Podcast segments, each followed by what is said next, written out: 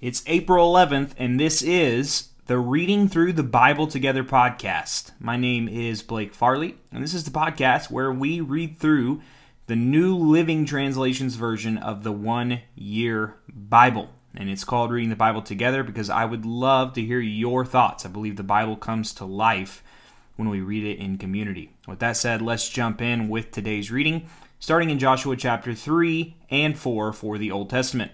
Says early the next morning, Joshua and all the Israelites left Acacia Grove and arrived at the banks of the Jordan River, where they camped before crossing. Three days later, the Israelite officers went through the camp, giving these instructions to the people. When you see the Levitical priests carrying the Ark of the Covenant of the Lord your God, move out from your position and follow them. Since you have never traveled this way before, they will guide you. Stay about a half a mile behind them, keeping a clear distance between you and the ark make sure you don't come any closer. I want to pause there. I know we're pausing early, and I'm going to try not to talk too much today. Uh, but um, that just stands out to me because we see two really cool things about God, and namely in Jesus. Uh, so in the, the Old Testament, this is before Jesus, it points to Jesus. Uh, and the New Testament is after Jesus and tells us how we live in light of Jesus.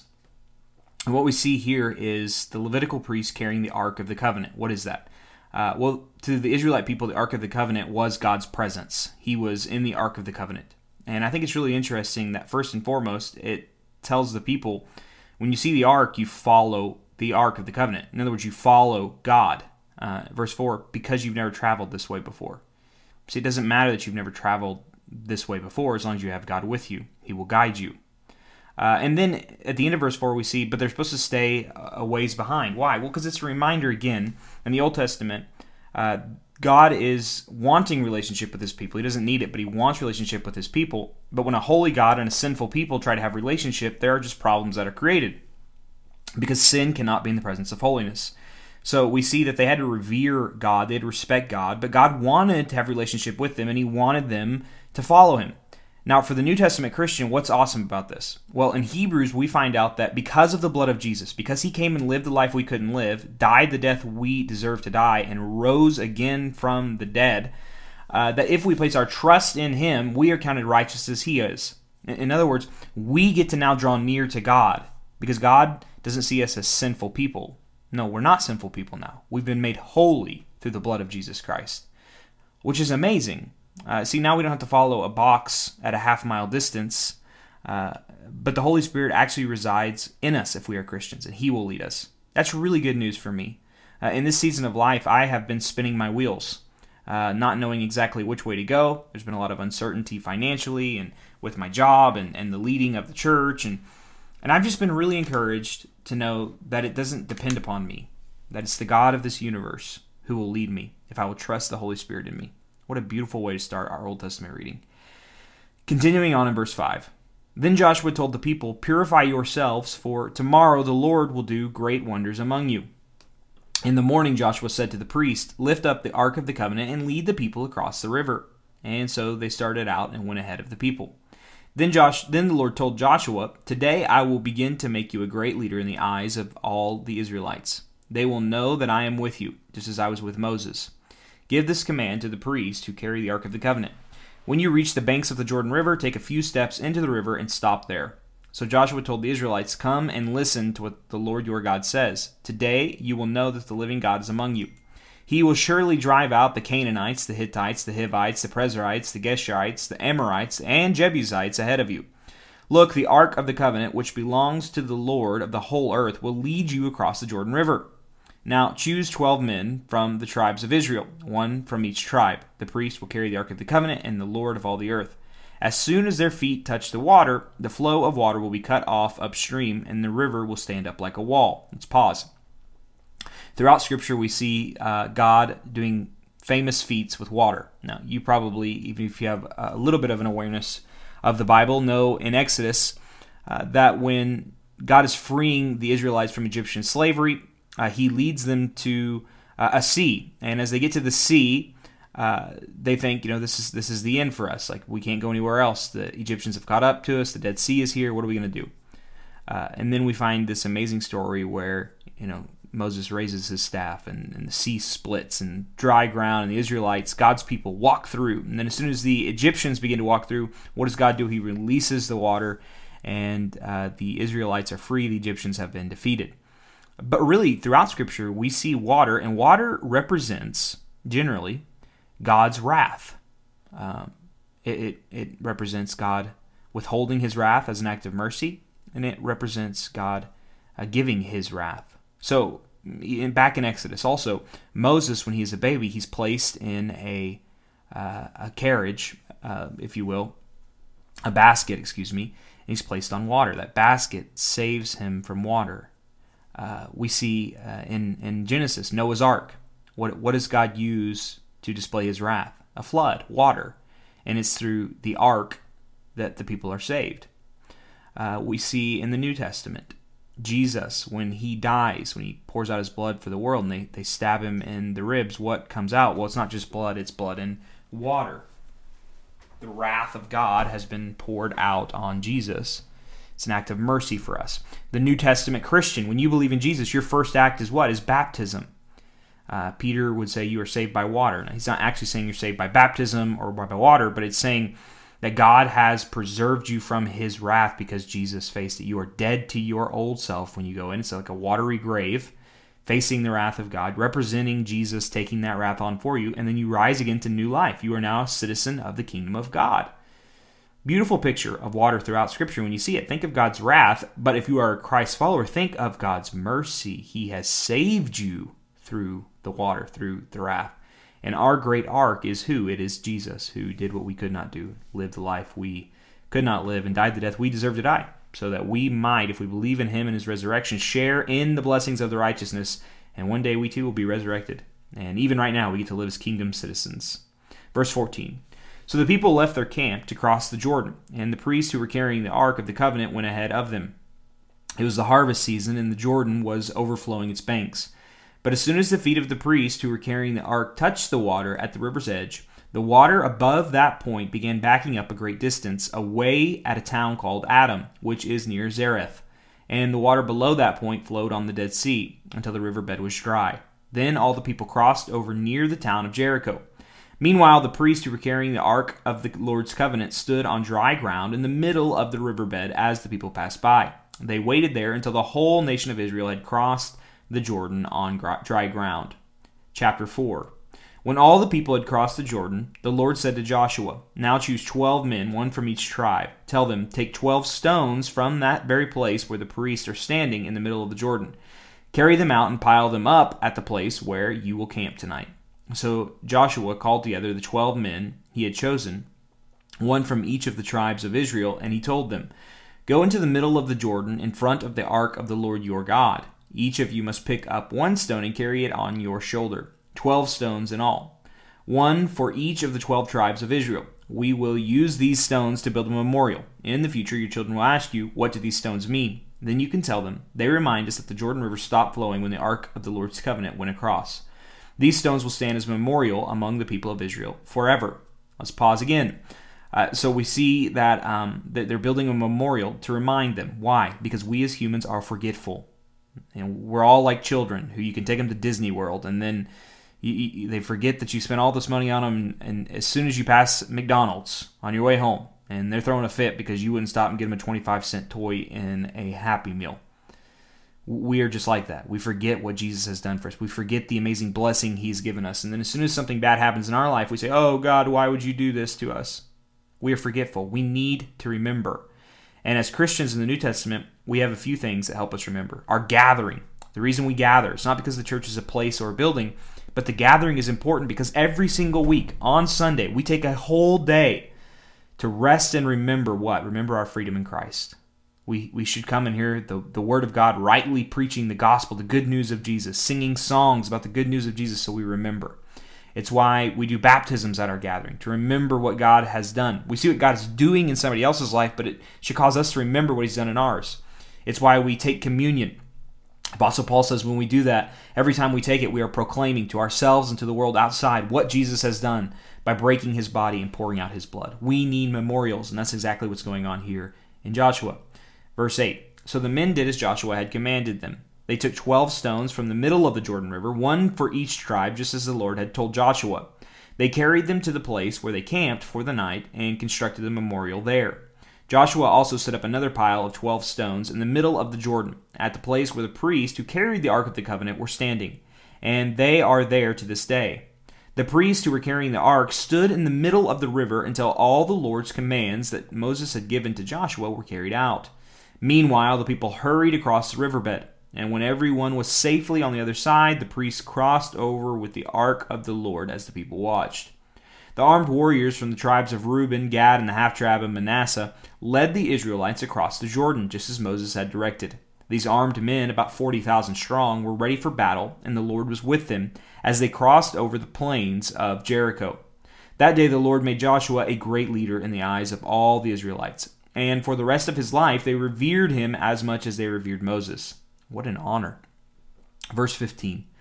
The Lord had said to Joshua, Command the priests carrying the Ark of the Covenant to come up out of the riverbed. So Joshua gave the command. As soon as the priests carrying the Ark of the Lord's covenant came up out of the riverbed, and their feet were on high ground, the water of the Jordan returned and overflowed its banks as before.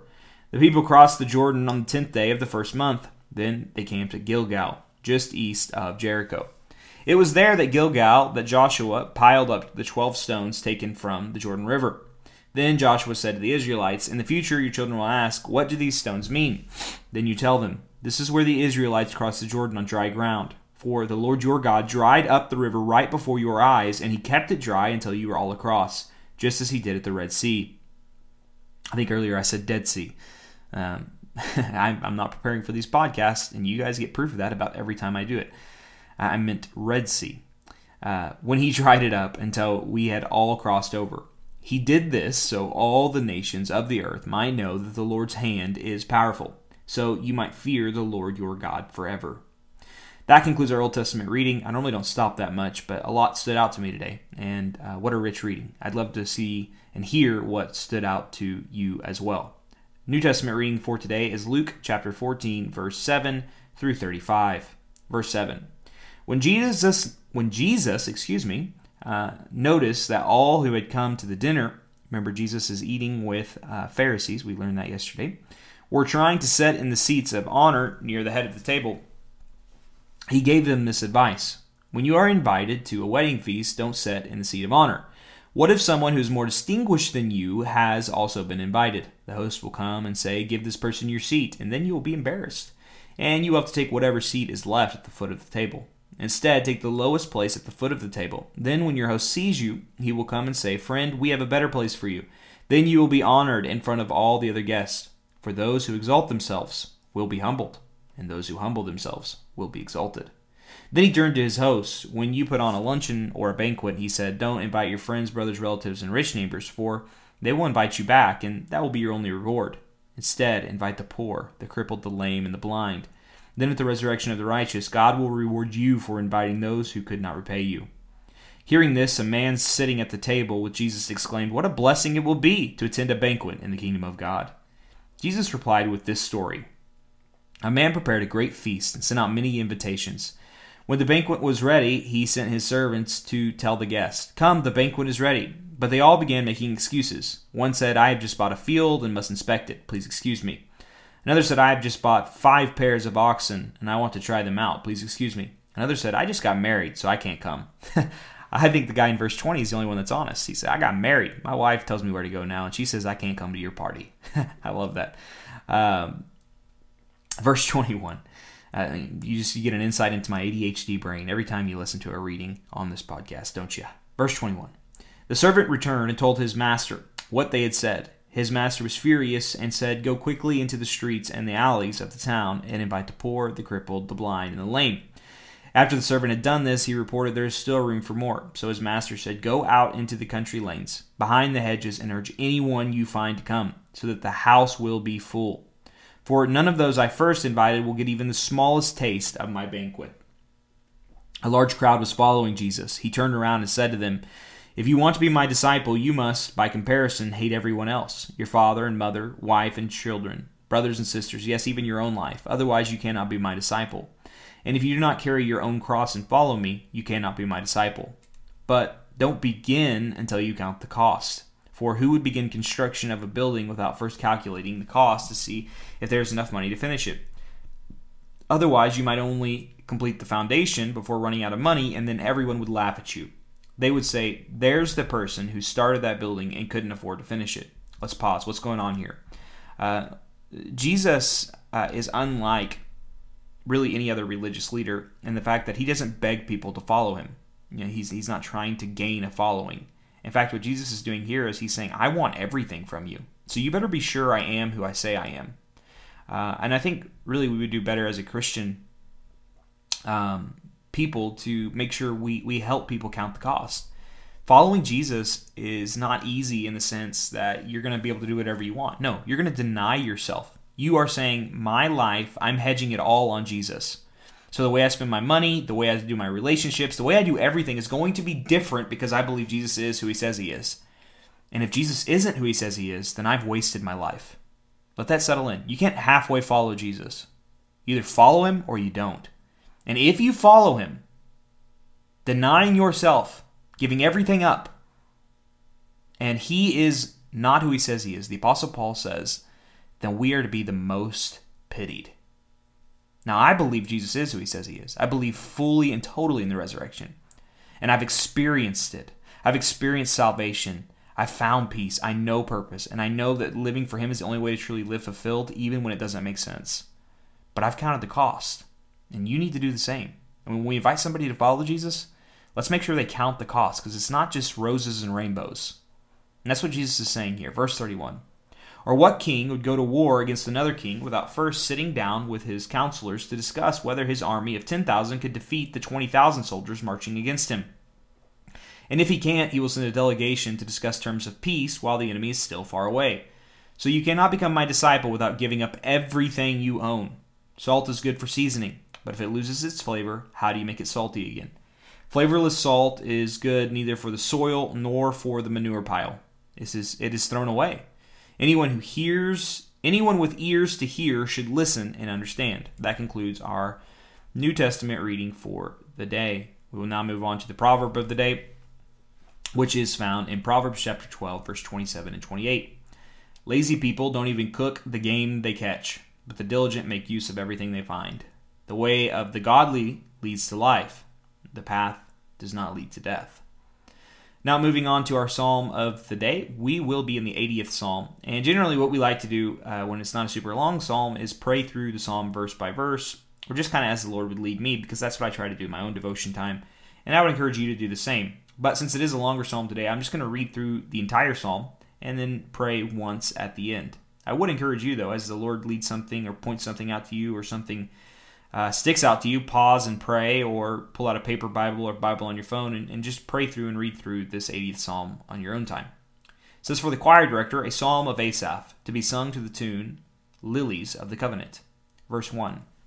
Please listen, O shepherd of Israel, you who lead Joseph's descendants like a flock. O God, enthroned above the cherubim, display your radiant glory to Ephraim, Benjamin, and Manasseh. Show us your mighty power. Come to rescue us. Turn us again to yourself, O God Make your face shine down upon us. Only then will we be saved. O Lord of heaven's armies, how long will you be angry with your prayers, with our prayers? You have fed us sorrow and made us drink tears by the bucketful. You made us scorn of neighboring nations. Our enemies treat us as a joke. Turn us again to yourself, O God of heaven's armies. Make your face shine down upon us. Only then will we be saved. You brought us from Egypt like a grapevine. You drove away the pagan nations and transplanted us into your land. You cleared the ground for us, and we took root and filled the land. Our shade covered the mountains, our branches covered the mighty cedars. We spread our branches west to the Mediterranean Sea, our shoots spread east to the Euphrates River. But now, why have you broken down our walls so that all who pass by may steal our fruit? The wild boar from the forest devours it, the wild animals feed on it. Come back, we beg you, O God of heaven's armies. Look down from heaven and see our plight. Take care of this grapevine that you yourself have planted. This son you have raised for yourself, for we are chopped up and burned by our enemies. May they perish at the sight of your frown. Strengthen the man you love, the son of your choice. Then we will never abandon you again. Revive us so we can call on your name once more.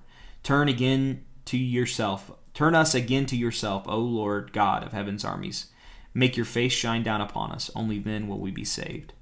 Father God, uh, we hear over and over as a refrain in this psalm uh, that we need your face to shine down upon us so that we might be saved. And Asaph, as he writes this psalm, prays that you would bless the Son. And I assume that he was speaking about the king himself at the time. He, he felt like he needed wisdom and blessing uh, so that he might uh, lead the people to turn back to you. And Lord, we know that ultimately Asaph was just pointing to, and ultimately the Son in the psalm is speaking of, uh, whether Asaph knew it or not when he was writing it, uh, your Son, Jesus Christ, who is the ultimate way in which your face has shined down upon us.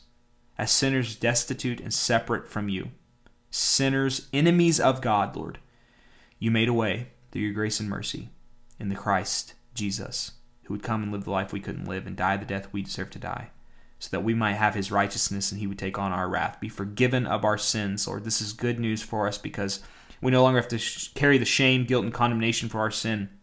It's been completely paid for.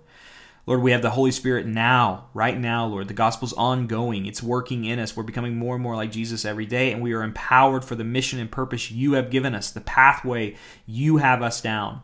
And then, Lord, ultimately, it gives us a future hope. The salvation is yet to come through Jesus in which we will one day uh, be in a kingdom fully culminated. The kingdom is here now, but it's also here with the kingdom of death. And we know one day it'll be nothing but the kingdom of life.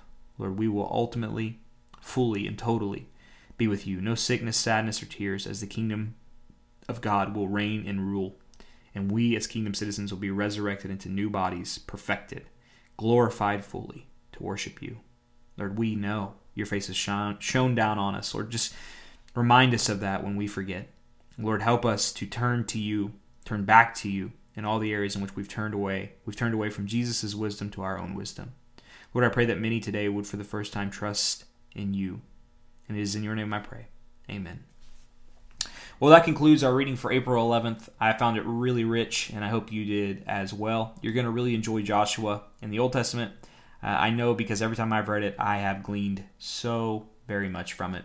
And I hope to see you back here tomorrow as we'll be back in Joshua, Joshua chapter 5, for the April 12th reading of our podcast, Reading Through the Bible Together.